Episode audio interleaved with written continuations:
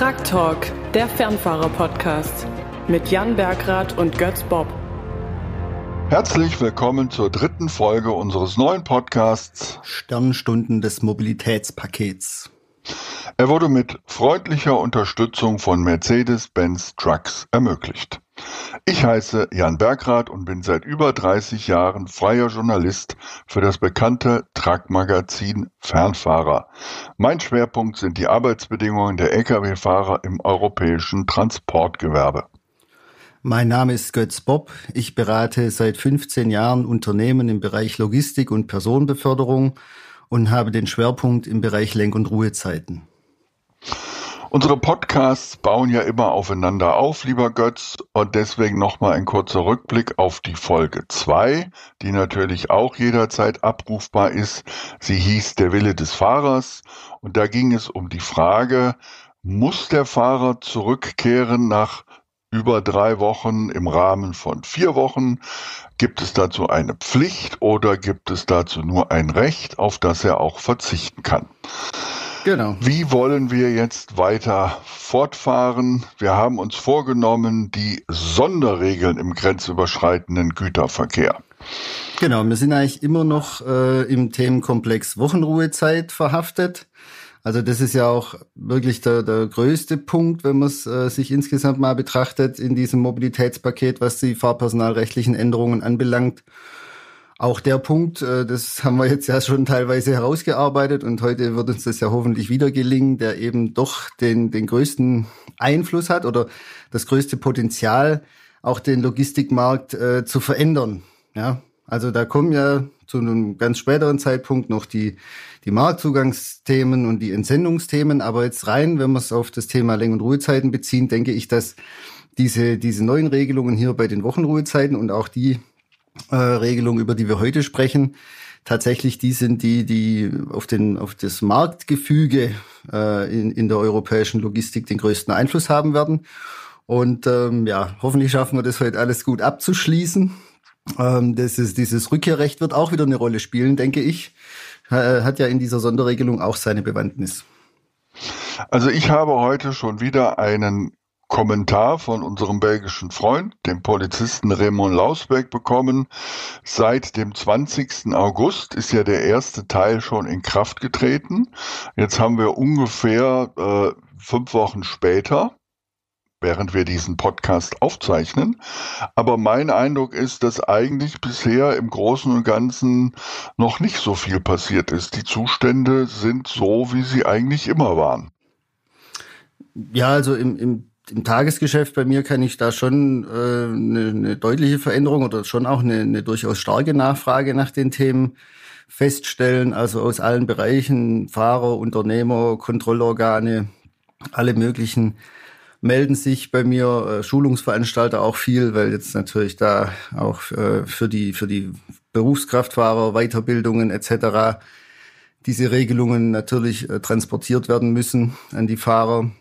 Also es, äh, ja, ich denke mal in der Praxis, ich weiß auch nicht, ob es schon irgendeine Kontrollsoftware gibt, die das ganze Thema abbilden kann. Ich denke eher nicht. Äh, oder vielleicht halt auch nur unvollständig. Ähm, ja, und ob die Unternehmen jetzt das alles schon so anwenden, ja, das eine oder andere sicher, aber wir, wir reden ja auch immer nur über Defizite in den Rechtsgrundlagen und Schwierigkeiten, das umzusetzen. Also wir können jetzt ja auch nicht da einfach erwarten, dass dann jeder Juhu schreit und irgendwas anwendet, wo er gar nicht weiß, wie er das tun soll. Aber das Schöne ist, wenn ich das deinen Worten entnehmen darf, dass äh, es so oft so ist wie so oft, dass die Deutschen doch sehr bemüht sind, so eine Sache dann umzusetzen, dass man sich informiert, was ich sehr schön finde, ist, dass sich auch Kontrollbeamte informieren. Aber die, die es eigentlich betrifft, nämlich die osteuropäischen Flotten, die hadern noch mit dem Gesamtkonzept. Auch das haben wir in der Folge zwei besprochen. Also fangen wir jetzt an mit den Sonderregeln im grenzüberschreitenden Güterverkehr. Willst du da kurz was zu sagen? Ja, also falls sich ein, ein Omnibusfahrer jetzt äh, heute in diese Folge verirrt hat, der kann mehr oder weniger an dem Punkt schon mal abschalten, wobei ich es nicht begrüßen würde. Ähm, aber ja, es gilt eben nur für den gewerblichen Güterverkehr, äh, auch für den Werkverkehr. Das äh, habe ich jetzt vielleicht ein bisschen falsch dargestellt. Ähm, ja, was war der Hintergrund der ganzen Regelung? Wir haben ja in den vorigen Folgen, äh, und für dich gehört es ja zum Tagesgeschäft, auch über diese Beschäftigungssituation von einigen Fahrern gesprochen. Und man hat jetzt diese Sonderregelung eingeführt, um eben einerseits eben die Interessen der Unternehmen und ja auch der Fahrer äh, eben recht lange tätig sein zu können, einerseits zu berücksichtigen, aber auf der anderen Seite eben auch sicherzustellen, dass dann auch wieder eine längere Arbeitsunterbrechung folgt. Das war letztlich die ganze Intention dieser Regelung, dass man gesagt hat, wir erlauben es jetzt zwei reduzierte Wochenruhezeiten hintereinander im Fahrzeug einzulegen. Das hat man dann mit verschiedenen Spezifikationen, mit besonderen Voraussetzungen verpackt. Die gehen wir jetzt im Detail durch. Äh, und auf jeden Fall war eben das das Ziel dieser Regelung, eine, eine Möglichkeit zu schaffen, dann den Fahrer doch drei Wochen am Stück, sagen wir mal, einsetzen zu können oder aktiv sein zu können. Und ähm, ja. Ja, aber um es nochmal auch hier zu erklären, es ist nach meiner Aussicht, Ansicht ja ein Kompromiss gewesen, den man am Ende herausgeschlagen hat. Denn die ursprüngliche Fassung, wenn man sie konsequenterweise auch kontrolliert hätte, hätte ja geheißen, nach zwei Wochen ist der Fahrer im Prinzip wieder zu Hause, macht dort seine regelmäßige wöchentliche Ruhezeit im Rahmen eben auch von zwei Wochen der sogenannten Doppelwoche. Und das hat man jetzt äh, anders gefasst. Deswegen nochmal zur Erklärung, was ist die Doppelwoche, Götz? Genau, da müssen wir jetzt äh, detailliert drauf reingehen äh, auf das Thema. Also im, im bisherigen Fahrpersonalrecht und auch für den, ja, meines Erachtens nach überwiegenden Teil der Fahrer ändert sich an dem bekannten System nichts. Wir haben diese Doppelwoche, das sind also zwei Kalenderwochen. Eine Kalenderwoche läuft immer von 0 Uhr äh, am Montag bis 24 Uhr am Sonntag. Und ich kann mir jetzt das gesamte Kalenderjahr als Zeitstrahl vorstellen und muss jetzt einfach, egal wo, wo ich da jetzt reingreife in dieses Jahr, jede Kombination von zwei Wochen, also nicht nur die Kalenderwoche eins plus zwei und dann die Kalenderwoche drei plus vier, fünf plus sechs, sondern einerseits eins plus zwei muss zueinander passen, dann muss aber auch zwei und drei zusammenpassen, dann muss drei und vier zusammenpassen. Also so kann man das im Endeffekt, wie gesagt, jede freie Kombination von zwei Kalenderwochen. Das ist eine Doppelwoche. Genau. Dann wird das relevant, zum Beispiel, Entschuldigung, ähm, Lenkzeit in der Doppelwoche, ja, diese 90 ja. Stunden. Da darf ich halt, das kennen ja die Fahrer auch, äh, durchschnittlich 45 Wochenstunden Lenkzeit. Und wenn ich halt sage, ich gehe mal an das Maximum ran, Richtung 56 Stunden, heißt es halt, ich muss sowohl in der Vorwoche als auch in der Folgewoche deutlich reduzieren. Rechnerisch bei 56 bleiben noch 34 übrig. Das ist die Doppelwoche. So. Und um das noch kurz zu erklären, wenn jemand dann tatsächlich in dem erlaubten Rahmen diese 56, 34 gemacht hat und dann am Sonntagabend trotzdem um 22 Uhr losfährt, ist das schon ein Verstoß. Ja, genau, weil dann sind wir ja noch in der gleichen äh, Kalenderwoche. Die endet ja dann erst zwei Stunden später um 24 Uhr an diesem Sonntag. Da muss man auch immer sehr vorsichtig sein. Gut, das wird jetzt seit äh, drei Durchgängen in den Modulschulungen immer wieder versucht, den Fahrern beizubringen. Die meisten haben es verstanden, aber es gibt auch Ausnahmen, ähm, ja, die Disponenten müssen es halt auch verstehen. die müssen ja eigentlich die Arbeit des Fahrers planen. Ja. So, wie kommt jetzt dieser vier Wochen Zeitraum ins Spiel? Wo ist der entstanden? Wer hatte die Idee dazu? Ja, also dieser vier Wochen Zeitraum, der war schon, äh, wenn ich das richtig erinnere, in dem ersten Aufschlag der EU-Kommission enthalten. Also das war ja im Mai 2017 da gab es schon äh, die Idee, dass man eben einen größeren Bezugszeitraum, also ich nenne das jetzt Bezugszeitraum, äh, einführt, sich von der Doppelwoche löst und eben auf diesen vier Wochen Zeitraum sich bezieht.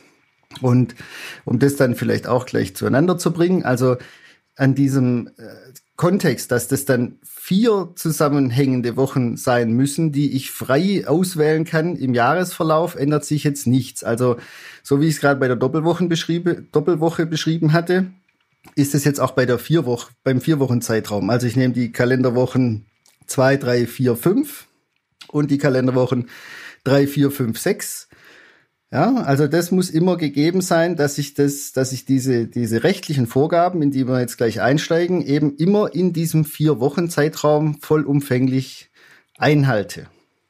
Das ist richtig, wobei ich mich daran erinnere, an die Triloge und an die 1500 Änderungsvorschläge.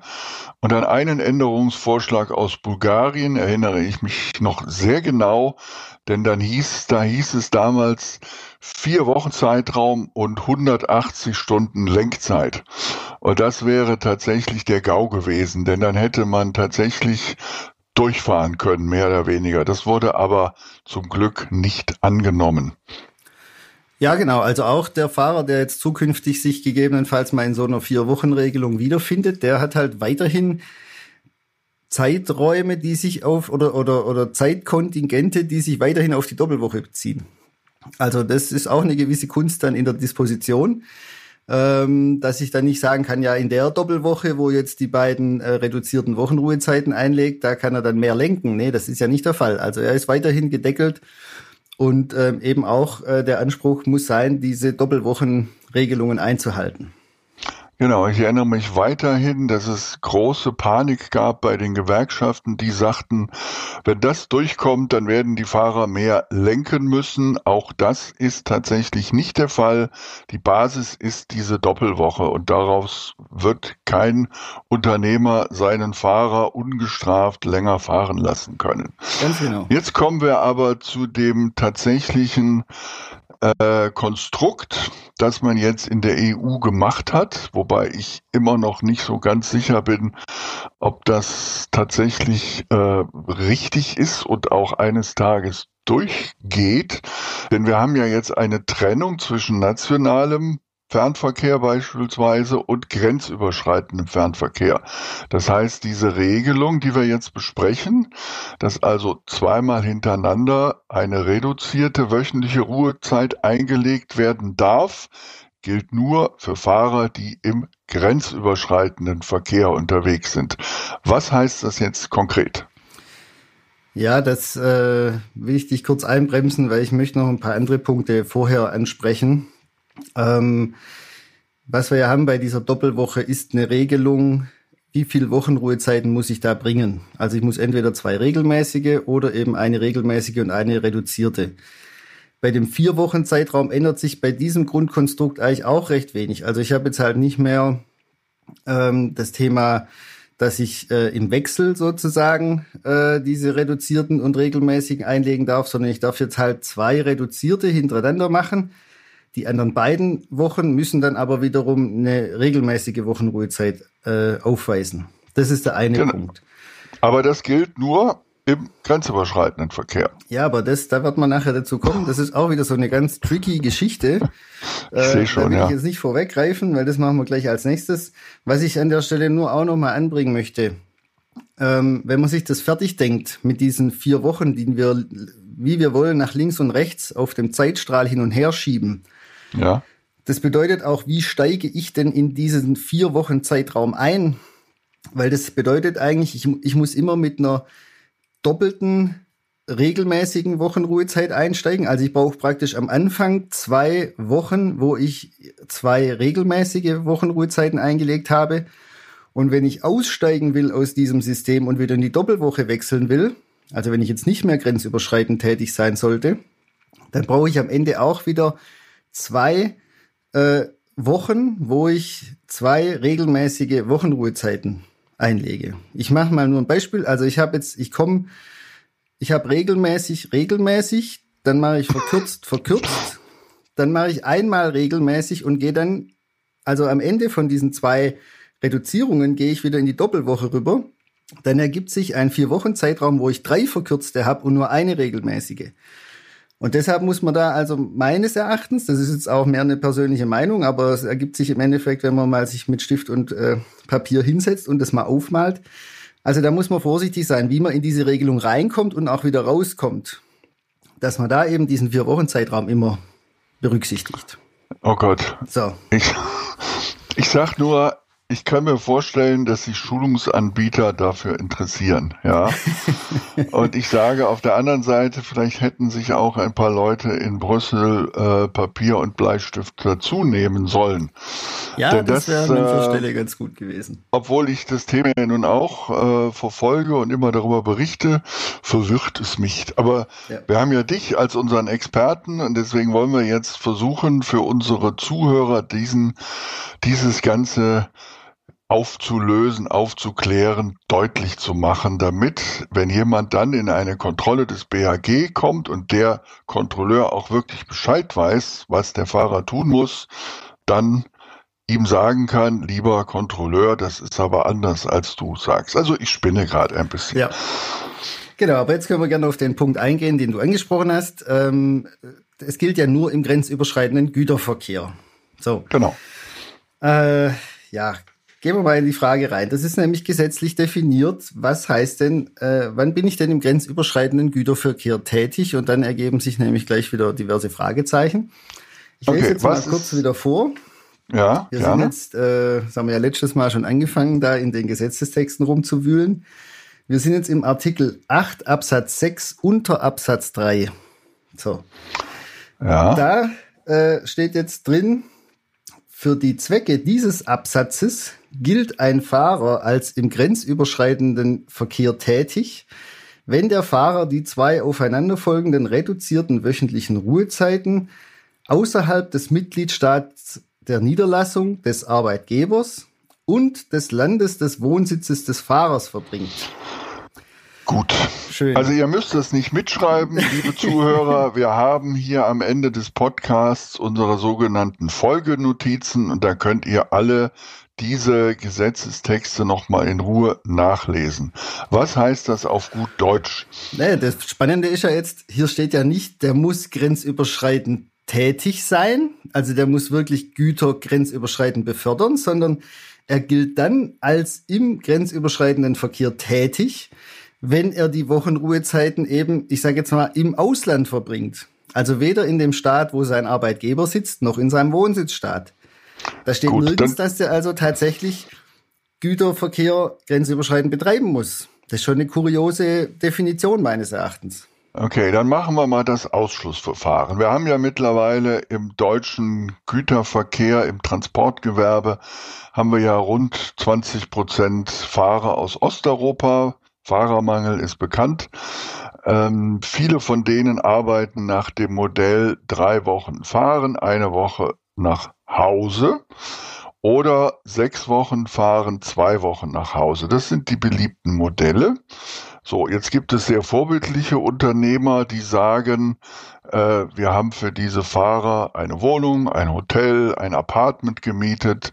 Weniger vorbildliche Fahrer stecken sie in Container, in Mehrbettzimmer, haben wir auch schon besprochen in der letzten Folge. Ähm, was ist nun das Besondere? Denn ich weiß, dass es immer noch deutsche Unternehmer gibt, die ihre Fahrer aus Polen dann zum Wochenende auf den Autohof schicken, obwohl sie eigentlich nur im nationalen Fernverkehr unterwegs sind. Da würde diese Regel dann nicht zutreffen. Genau, also das hatte ich jetzt auch mehrfach schon am Telefon mit, mit Unternehmern. Die haben sich jetzt, also ich bin jetzt auch bei Unternehmen, wie du sie gerade beschrieben hast die eben Fahrer aus angrenzenden Ländern, sage ich jetzt einfach mal, hier beschäftigen. Nach diesem 3 plus 1 System meinetwegen. Und die haben jetzt natürlich alle frohlockt und gesagt, ja, ist ja super. Äh, dann haben wir ja hier jetzt viel bessere Möglichkeiten, das abzuwickeln und können eben vielleicht auf diese Wohnungen da verzichten. Aber die haben halt sozusagen nicht, nicht fertig gelesen oder denen war es eben auch zu kompliziert dann irgendwann.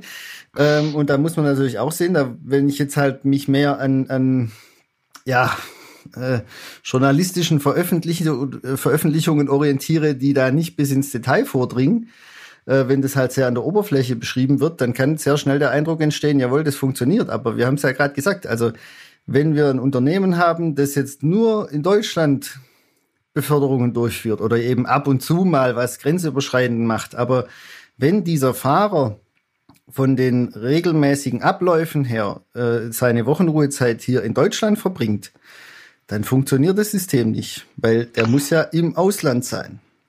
Das heißt, man darf ihn also auch nicht, weil das wurde auch schon angedacht, ähm, sagen wir mal, aus Dänemark äh, beziehungsweise aus dem dänischen Grenzgebiet. Es gibt ja viele Unternehmen, die sind im Raum Flensburg, äh, mal eben zum Schlafen nach Dänemark schicken. Er müsste dann schon eine richtige Tour nach Dänemark haben, die dann aber wiederum mindestens zwei Wochen dauert. Oder? Nee, eben nicht, weil das war ja das, was ich gesagt hatte. Die Definition eines im grenzüberschreitenden Verkehr tätigen Fahrers ist, dass ja. er lediglich diese Wochenruhezeiten im Ausland beginnt. Aber es steht nirgends, er muss auch grenzüberschreitend befördern. Also das, das ist jetzt ja. nur mal also die gesetzliche Definition. Was jetzt da ein, ein, Kontrollorgan draus macht, was da eine Rechtsprechung draus macht, da habe ich noch keine Vorstellung davon. Ich meine, die, die, die Intention des Gesetzgebers ist ganz klar beschrieben. Aber da, da muss dann die Rechtsprechung auch wieder ran und das nochmal klarstellen, weil es steht eben im Gesetzestext nicht eins zu eins drin.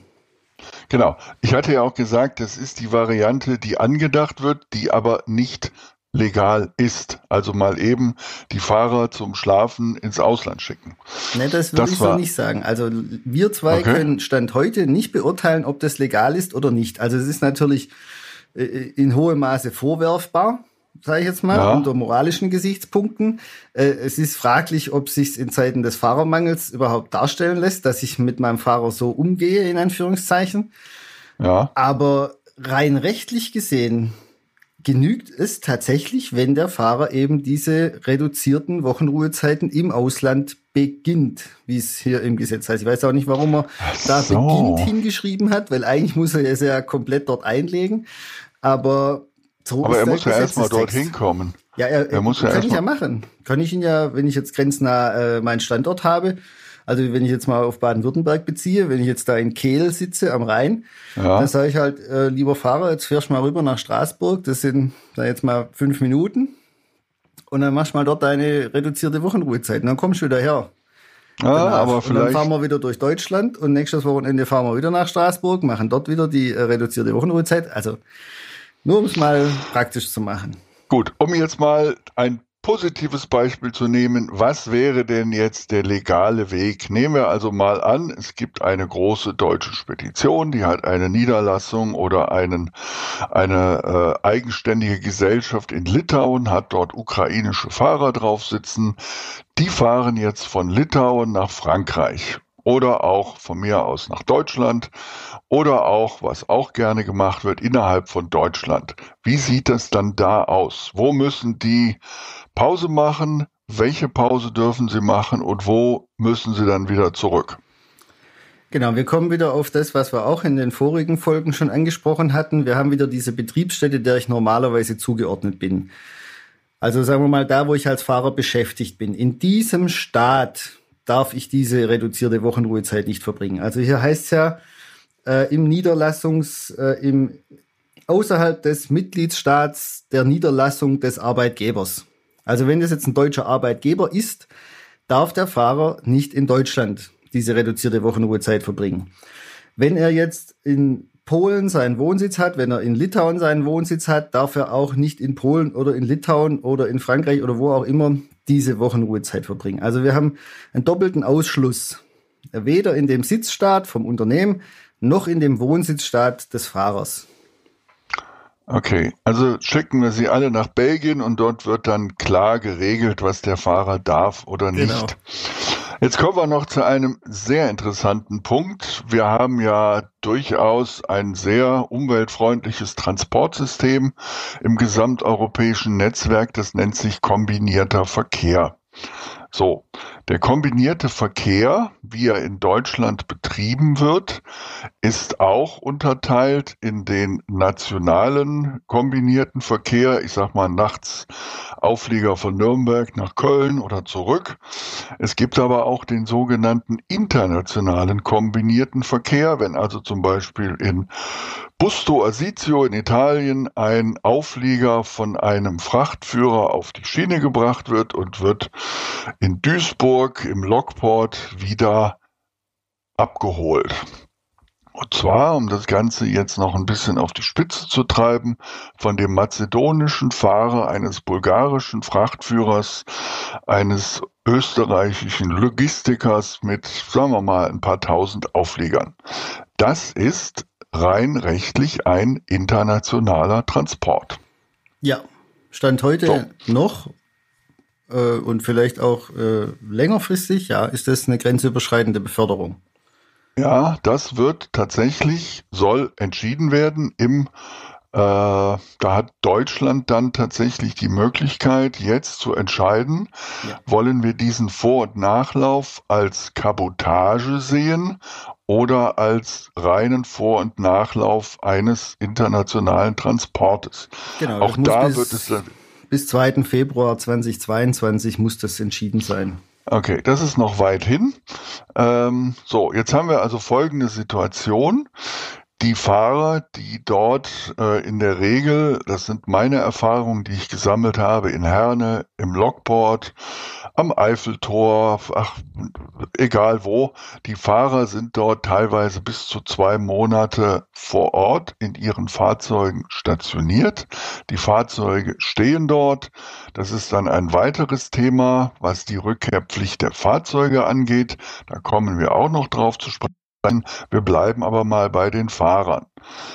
Darf dieser Fahrer, der mazedonische Fahrer, der mehr oder weniger nur in Deutschland Nahverkehr macht, dann dieses System anwenden, zwei reduzierte wöchentliche Ruhezeiten am Stück?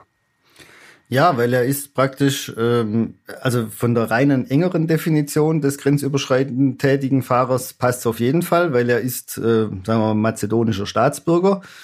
Äh, er ist ja jetzt in Deutschland, also die äh, Position passt.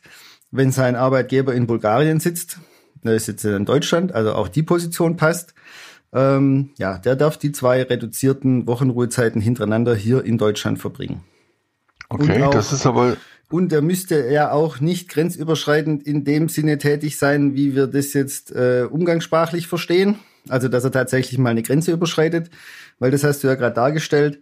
Dieser Kombiverkehr, ist ja schon ein grenzüberschreitender Verkehr. Er macht ja nur den Nachlauf oder den Vorlauf.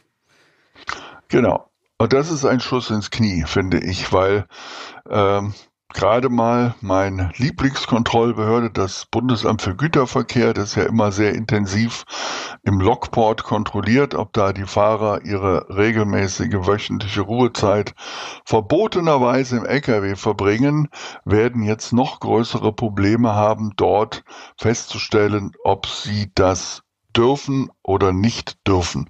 Denn auch das ist ein Punkt, das hat mir ein Fahrer, ein deutscher Fahrer, gesagt, er hat es tatsächlich verbotenerweise mal gemacht, zweimal hintereinander. Es gibt im Moment noch keine Kontrollsoftware, die das auseinanderhalten kann.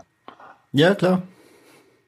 Also, ja, du sagst einfach, gibt, ja klar. Ja, es gibt Bundesländer, da kann, kann die Landespolizei noch nicht mal äh, einen intelligenten Fahrtenschreiber auslesen. Ja. Okay. Und die haben wir jetzt seit über einem Jahr im Markt. Also bin da ein bisschen desillusioniert, was äh, also das ist jetzt wieder eine ganz starke Verallgemeinerung von mir und ich will da auch niemandem zu ja. nahe treten, aber es sind, was machen wir hier? Wir reden über super komplizierte Sachen. Äh, ja. Ich kann das, ja, nach, nach normalem Dafürhalten von niemandem verlangen, das wirklich alles bis ins Detail zu verstehen. Und wir haben ja noch den Vorteil, wir können in der Theorie über die ganzen Sachen sprechen. Die, die das auf der Straße kontrollieren, die müssen sich mit der Praxis rumschlagen. Und ja, es ist super, super, super kompliziert, den Einzelfall dann immer gleich korrekt einzusortieren. Okay, um diesen Faden kurz, äh, obwohl das jetzt nicht unser Bereich Marktzugang ist, auf den wir auch noch zu sprechen kommen, nur um diesen Wahnsinn auf die Spitze zu treiben, sollte das Ganze jetzt doch als Kabotage erklärt werden, dann dürften diese Fahrer aus Duisburg dreimal hintereinander einen nationalen Transport im Vorlauf machen, müssten dann aber ins Ausland äh, dort vier Tage abkühlen, bevor sie wieder zurückkommen. Das nur als kleiner ja. äh, Hinweis auf das, was wir dann in einer der nächsten Folgen besprechen werden. So, ja. jetzt kommen wir zum nächsten Punkt, der das Ganze weiter kompliziert. Ja. Ähm, diese zwei reduzierten wöchentlichen Ruhezeiten müssen ja dann ausgeglichen werden, weil es heißt ja so, die Grundregel ist äh, eine wöchentliche Ruhezeit. Wenn man dann tatsächlich im Rahmen der Doppelwoche mal eine längere Tour ins Ausland fährt, kann man verkürzen und hängt das dann im Schluss eigentlich an die nächste wöchentliche, regelmäßige wöchentliche Ruhezeit dran. Das war bisher immer so, da sind eigentlich alle auch gut mitgefahren. Ja, Jetzt, wobei die, Entschuldigung, aber die, die gesetzliche ja. Regelung ist ja super liberal grundsätzlich, ja. Also ja. jede Reduzierung, die ich da äh, eingelegt habe, also fünf oder zehn oder 21 Stunden maximal, die darf ich ja bis zum Ende der dritten Folgewoche an irgendeine Ruhezeit dranhängen. Also ich kann auch sagen, ich mache eine reduzierte tägliche Ruhezeit von neun Stunden, habe einen mhm. Ausgleich von fünf Stunden einzulegen, mache also insgesamt 14 Stunden und mache das irgendwann in den nächsten drei Wochen. Ja, so ist die gesetzliche Regelung. Vom die wir bislang kennen und die ja auch ja. für alle Fahrer weiter gilt, die jetzt nicht mit diesem Thema, über das wir heute sprechen, konfrontiert sind. Also wenn ich jetzt weiterhin ganz normal in der Doppelwoche disponiert bin, äh, dann gilt das auch sofort, wie bekannt. Okay, ja? so, und jetzt kommt die Sonderregel mit dem Sonderausgleich, kann man doch genau. so sagen. Ja, ja. Ganz, Götz, ganz besonderer Ausgleich. Denn ja. dieser Ausgleich muss ja, das vor. ist genau, der muss vor der darauffolgenden Wochenruhezeit stattfinden. Also wir ja. machen es jetzt mal plastischer. Wir haben jetzt eben zweimal hintereinander reduziert. Sagen wir mal, wir haben jeweils zehn Stunden reduziert. Es sind also insgesamt 20 Stunden auszugleichen. Und jetzt wird der Fahrer beziehungsweise der Unternehmer sehr stark eingeschränkt in seinem Recht, äh, wie er diesen Ausgleich einlegt, weil er muss diesen Ausgleich, und das ist auch wieder so ein Punkt, äh, im Gesetz steht nur, er muss ihn vor der darauffolgenden Wochenruhezeit einlegen, aber letztlich heißt es direkt vor der darauffolgenden Wochenruhezeit. Also, also mit einer Worten vorsätzlich. Vorsätzlich. Und ähm, für mich ein, ein Punkt, der, der wirklich ganz, ganz, ganz schwierig zu handhaben ist. Ähm, fangen wir mal ganz klein an ich bin jetzt äh, Arbeitgeber und ich sag, ja, jetzt hat er zweimal hintereinander verkürzt, jetzt soll der so schnell wie möglich den Ausgleich kriegen. Also der hat jetzt eben die erste Wochenruhezeit verkürzt, die zweite und dann hat er zwei Tage später, komm, da geben wir ihm einen, einen ganzen freien Tag oder anderthalb Tage frei. Ja, dass er diesen Ausgleich so schnell wie möglich hat. Das haben wir ja im Arbeitszeitrecht schon immer dass wir sagen, wir sollen eigentlich so schnell wie möglich dem, den, den Arbeitnehmer die Möglichkeit einräumen, dann einen Ausgleich zu kriegen, wenn wir ihn mal stärker belastet haben. Aber mhm. diese Regelung zwingt mich jetzt, also einmal ist komisch, weil vor, es steht ja nur, es muss vor der darauffolgenden passieren und das hätten wir ja in dem Falle auch äh, erfüllt. Es ist ja vor der darauffolgenden regelmäßigen Wochenruhezeit. Aber ja. der Gesetzgeber sagt jetzt, nein, also das ergibt sich nicht aus dem Gesetzestext direkt, sondern nur aus den Erwägungsgründen. Das sind immer äh, ausschweifende Ausführungen, bevor es dann eigentlich mit dem Gesetzestext losgeht. Wenn ich die dazu ziehe bei der Fragestellung, was heißt vor, dann komme ich zu dem Ergebnis, es muss direkt davor sein. Also wir stellen hier den Fahrer in gewisser Weise auch schlechter, ja, im Einzelfall. Das mal äh, als ein Kritikpunkt. Und der nächste Wieso, wieso schlechter? Da muss ich jetzt nachhaken. Naja, wenn ich jetzt, ich hatte ja gesagt, der Arbeitgeber sagt, komm, dem geben wir jetzt so schnell es geht einen freien Tag. Ja. ja. Dann darf er das nicht, sozusagen. Also er darf es natürlich machen. Aber die Frage ist, ist dann dieser freie Arbeitstag, wo er ja dann diesen Ausgleich mit abfrühstücken kann, wird er dann anerkannt als Ausgleich? Oder kann ich das dann nur in Zusammenhang mit der darauffolgenden Wochenruhezeit machen. Legal. Okay. Ja. Und das ja. ist einfach was, wo, wo äh, das, das widerspricht arbeitsrechtlichen Grundsätzen, dass ich einem Unternehmer, der den Fahrer besser stellen will, der sagen will, ja, geh jetzt gleich in einen freien Tag, erhole dich von diesen anstrengenden Wochen. Das geht nicht, sondern ich muss warten bis zum Ende der dritten Arbeitswoche, bis ich ihm dann diesen Ausgleich ermöglichen kann. Und das halte ich schon für einen niemand, spannenden Punkt an der Stelle. Ja. Warum hat das niemand äh, durchdacht? Äh, oder wurde da nicht durchdacht? Naja, wir kommen wieder an den Punkt. Äh, es war ein politischer Wunsch, irgendetwas zu erreichen und man hat es einfach ausformuliert. Ich, ich weiß es nicht, was da passiert ist in diesen Nachtsitzungen des Trilogs, was da für Fachkompetenzen auch vor Ort waren, was, für, was da für, für juristischer Sachverstand gegeben war. Ich, ich, ich unterstelle denen da auch keinen, äh, keine Leichtfertigkeit, aber es sind halt schon Punkte, die ich rechtlich mal einsortieren muss, weil es einfach unserem arbeitsrechtlichen System stark zuwiderläuft aus meiner Sicht, wenn ich äh, jemanden zwinge, einen Ausgleich erst zu einem späteren Zeitpunkt einlegen zu dürfen, als er das jetzt im Einzelfall vielleicht schon machen möchte. Ja, aber ich könnte es ja noch krasser formulieren. Ich sag ja, jetzt hat er reduziert in der ersten Woche, dann mache ich gleich in dieser ersten Reduzierungswoche einen Ausgleich. Dann hat er nochmal reduziert, dann mache ich das auch gleich wieder. Irgendwo ein, zwei, drei Tage später. Das darf ich nicht, ja. Ich muss warten bis zum Ende der dritten Woche, wo ich dann diese Wochenruhezeit, diese regelmäßige einlege, um dann legal diesen Ausgleich machen zu können.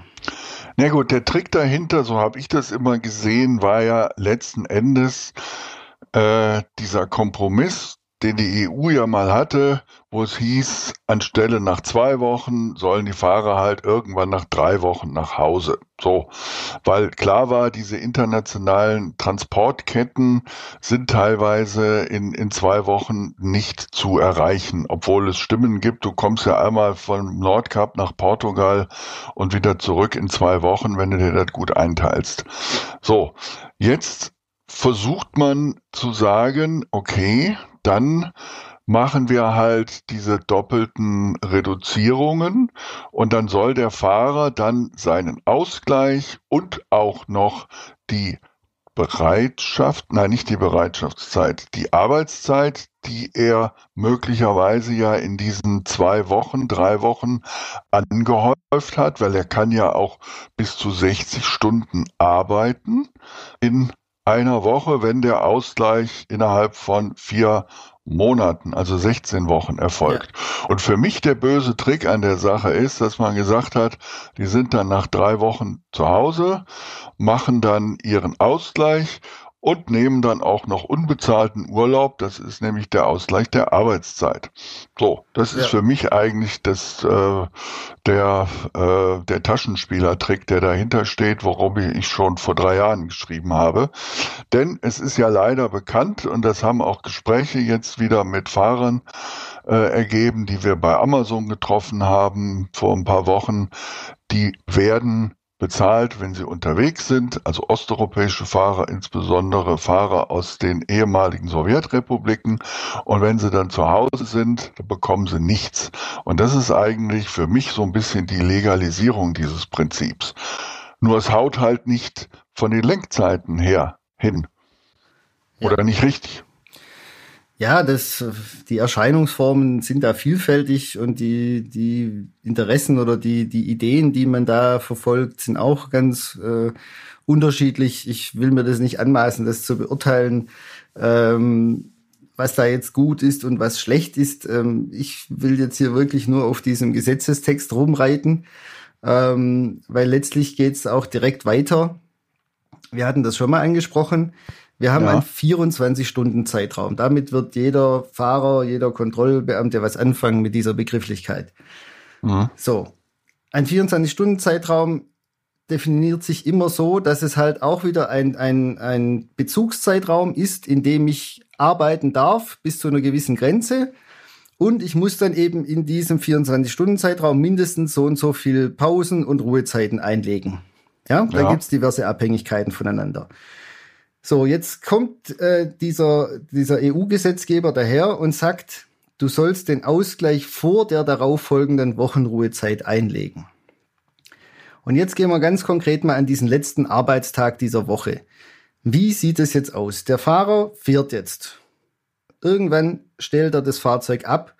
Und jetzt wäre eigentlich der Moment, wo er in die Tagesruhezeit geht, weil er muss ja auch diesen letzten Arbeitstag dieser Arbeitswoche mit einer Tagesruhezeit abschließen. Ja? Weil okay. da muss man auch wissen, definitionsmäßig ist eine Wochenruhezeit lediglich eine verlängerte Tagesruhezeit. Ja? Ich okay. starte also in die neun oder elf Stunden Tagesruhezeit, je nachdem, was ich jetzt bringen muss. Und dann verlängert sich diese Tagesruhezeit eben auf mindestens 24 oder eben mindestens 45 Stunden. Auch je nachdem. In unserem Fall verlängert sie sich dann eben auf mindestens 45 Stunden. Aber wenn mir jetzt der Gesetzgeber sagt, ich muss, bevor ich die Wochenruhezeit einlege, diesen Ausgleich machen und ich muss das direkt davor machen, dann komme ich in ganz große rechtliche Schwierigkeiten, weil ich nicht weiß, wo soll ich denn das jetzt dazwischen schieben? Höre ich also einfach mit meiner Arbeitstätigkeit auf, mache dann 20 Stunden Ausgleich und mache dann meine Wochenruhezeit? Oder muss ich erstmal eine Tagesruhezeit beginnen? Wie gesagt, neun oder elf Stunden.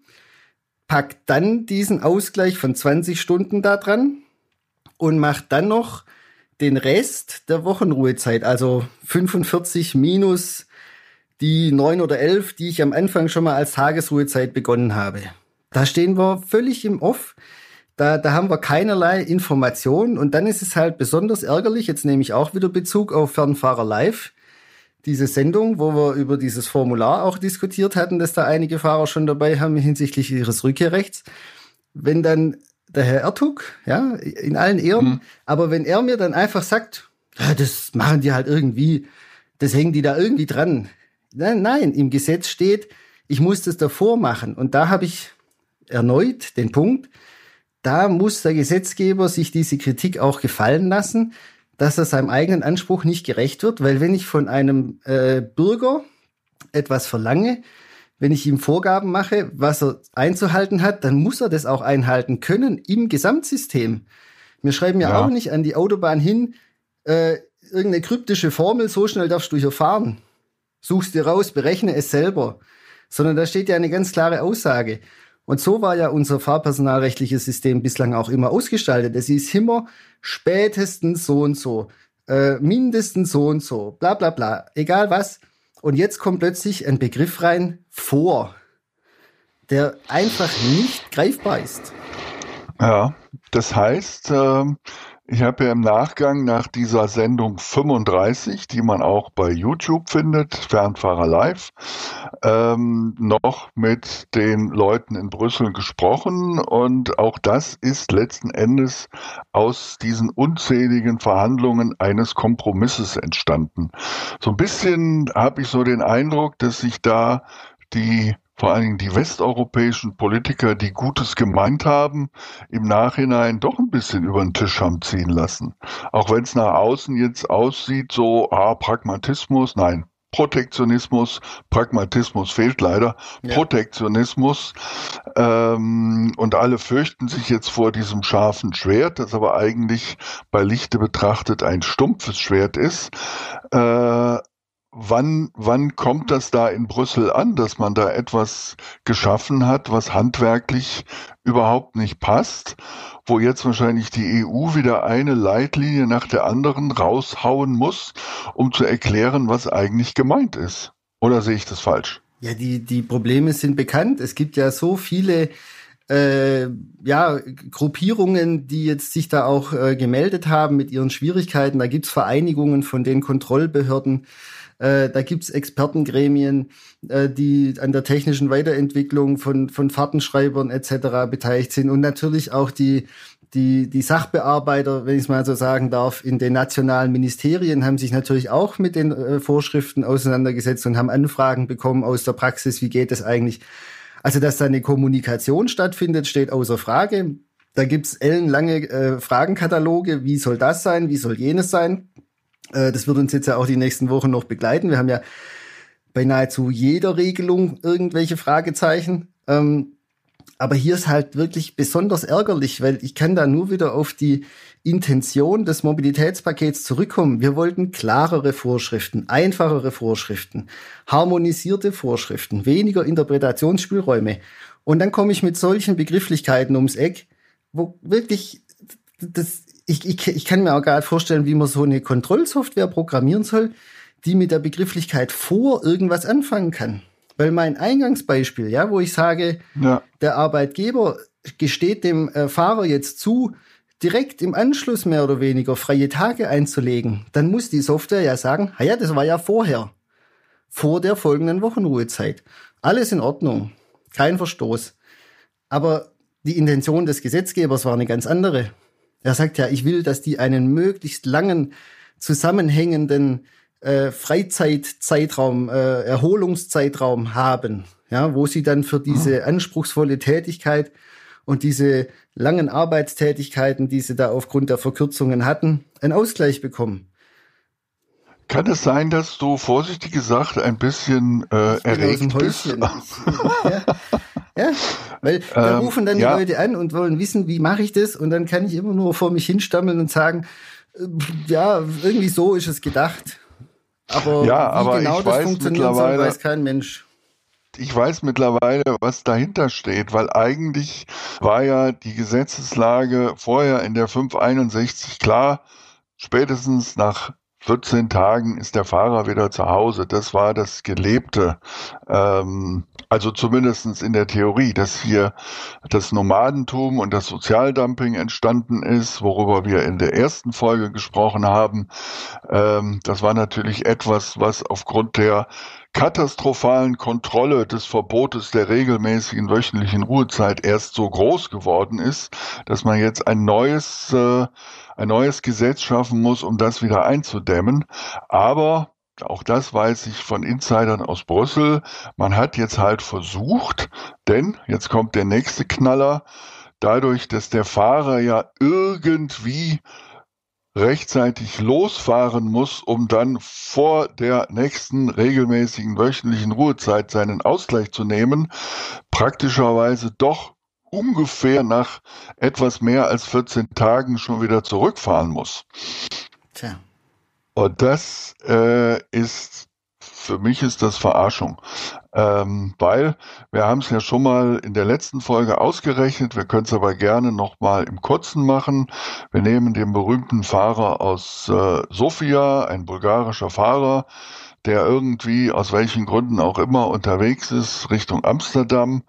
Der muss dann unabhängig davon, wie viel Ausgleich er schon genommen hat, wie viel reduzierte Ruhezeiten er hatte, entweder am Dienstag, Mittwoch oder Donnerstag sich schon auf die Rückreise machen. Unabhängig davon, nein, abhängig davon, ob er fliegt, mit dem LKW fährt, mit dem Bus fährt, mit dem PKW fährt, äh, vielleicht auch mit dem Kreuzfahrtschiff, wäre ja auch eine Möglichkeit. Ja, also er hat eine Koje auf dem, auf genau, dem Kreuzfahrtschiff. Das ist, das ist so aus den Fugen geraten und ich bin da auch, äh, ich bin nicht ganz so tief drin wie du, weil du dich da wirklich jetzt seit Jahren intensiv mit beschäftigst, aber mich macht es auch fuchsig, dass es alles nur komplizierter geworden ist, aber es ist jetzt nun mal in Gang, man kann es ja nicht mehr stoppen, oder? Also ja, und, und wir, wie ich gesagt hatte, wir wollten klarere Regelungen, einfachere Regelungen, die auch überall gleich umgesetzt werden und wenn ich jetzt solche Begrifflichkeiten habe und ich habe jetzt ja dieses Beispiel aufgemacht, wann findet denn jetzt dieser Ausgleich tatsächlich statt? Ja, es, bis wir jetzt eine Klarstellung haben von der EU-Kommission und ich, ich kann ja noch gar nicht abschätzen, in welcher, also ob es die überhaupt gibt. Ich gehe ganz stark davon aus, dass es die geben wird. Aber ich habe jetzt auch noch keinen Eindruck davon, in welcher Qualität die das Problem behandeln wird. Ähm, aber meine Befürchtung ist, dass jetzt einzelne Staaten äh, einzelne Kontrollorgane im Zweifel auf die Idee kommen, sich da eine Vorstellung davon zu bilden, wie das zu sein hat. Und dann haben wir genau das Gegenteil erreicht dessen, was wir wollten, weil dann haben wir im Zweifel 694 abweichende Sichtweisen. Ähm, und dieser arme Fahrer, dieser arme Disponent, der ja jetzt auch nicht äh, unbedingt äh, Jura studiert hat und, und sich da äh, immer auf die beste Tourenplanungssoftware berufen kann, die ja auch das schwierig, die Schwierigkeit hat, dass die müsste ja im Prinzip müssten die kann. ja auch dann geändert werden. Also es geht ja nicht werden. nur, es geht ja nicht nur um die äh, Kontrollsoftware, also ja. quasi oder um den digitalen Tacho, sondern ich war erst gestern wieder bei einer Spedition, äh, die haben mir das nochmal gezeigt, alle LKW im, im Griff, sobald der Fahrer droht, aus seiner Lenkzeit rauszukommen, meldet sich da irgendwas und sagt, der Fahrer muss jetzt Pause machen. Das muss ja theoretisch auch alles, damit der Disponent den Überblick behält, äh, auch angepasst werden.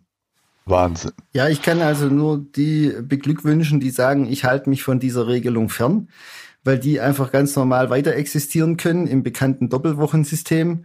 Ja. Ähm, aber also ich rate auch allen Unternehmen, mit denen ich in Kontakt bin, die sich dafür interessieren, diese Regelung in Anspruch zu nehmen äh, insbesondere halt, ich sage jetzt mal hinten raus, wenn es dann darum geht, dass tatsächlich hier ein Ausgleich stattfinden muss und wo der dann verortet wird, das einfach super konservativ äh, anzugehen, weil ich weiß nicht, was am Ende des Tages rauskommt. Ja, und bevor ich da Gefahr laufe, äh, letztlich mit Bußgeldern oder halt Ordnungswidrigkeiten verfahren äh, zu konfrontiert, konfrontiert zu werden, da würde ich sagen, gehen wir mal ganz, ganz dezent an diese Regelung ran und versuchen das eben, sagen wir mal, so fahrerfreundlich und so, so, so, ja, so vorsichtig wie möglich zu planen. Ähm, also im Prinzip so wie immer. Ja, genau. Aber das heißt, wer, wer also sich an die halt alte Regel, ja, ja? nee, ich sag, wer sich an die alte Regel macht, hält, macht keinen Fehler. Ja, das, da ist man auf jeden Fall in, insoweit auf der sicheren Seite, dass man weiß, wo es lang geht, äh, dass das alles beschrieben ist, dass das auch mit äh, für einen normalen Menschen verständlichen Begrifflichkeiten belegt ist. Und mir tun halt, in, also man hat ja die Regelung letztlich auch für die Osteuropäer geschaffen, ja, dass man sagt, ihr, ihr habt hier eine Möglichkeit, den Fahrer dann legal einzusetzen.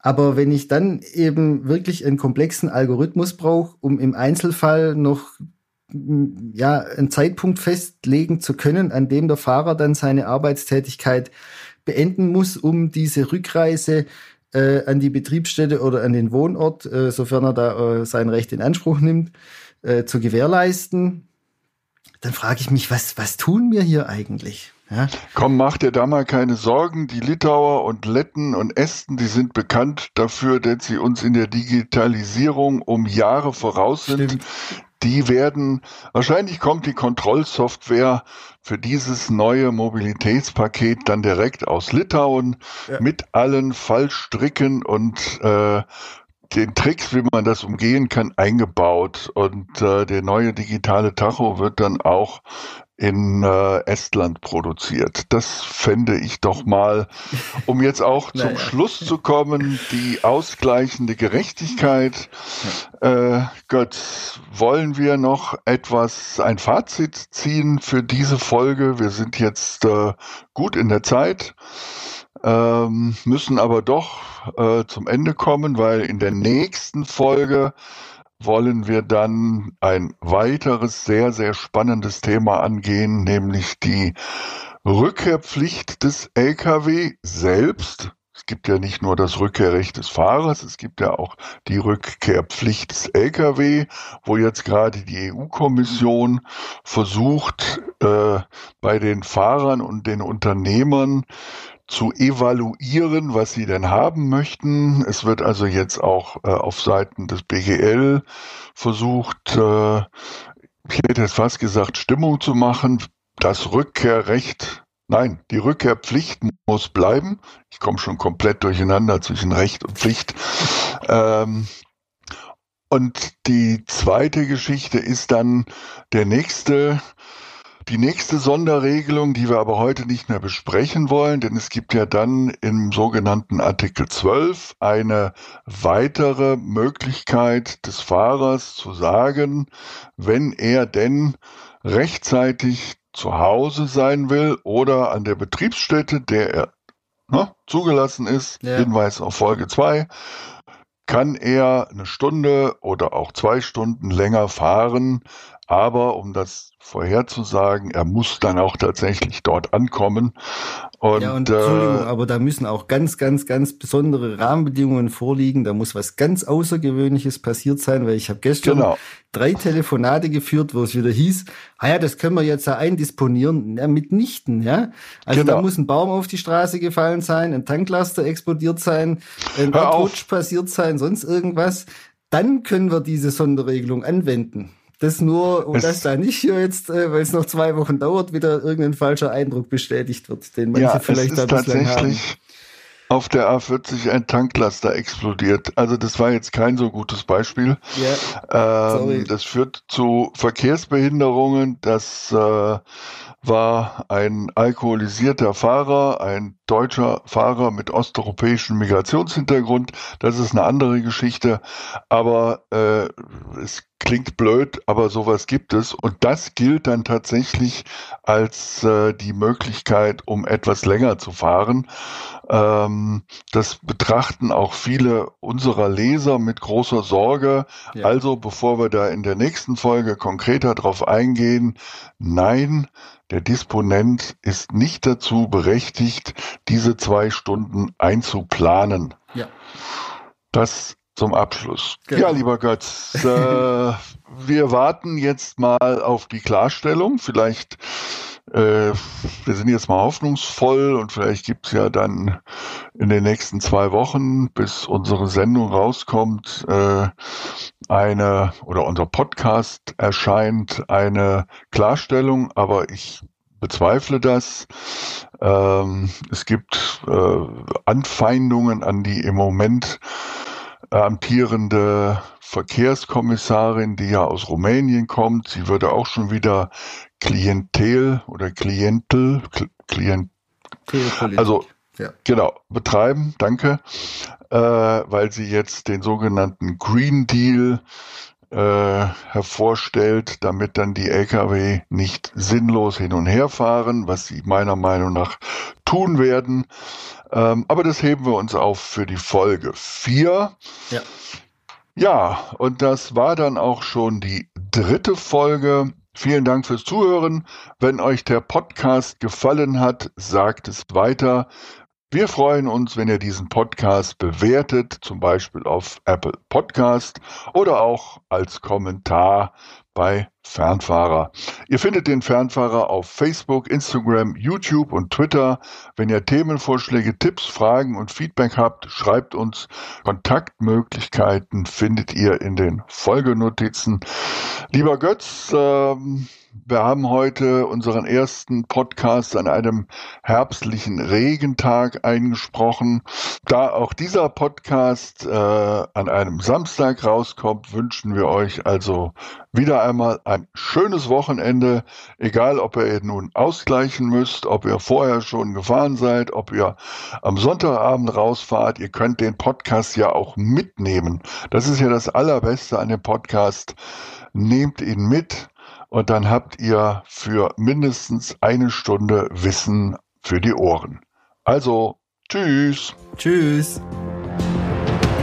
Truck Talk, der Fernfahrer-Podcast mit Jan Bergrath und Götz Bob.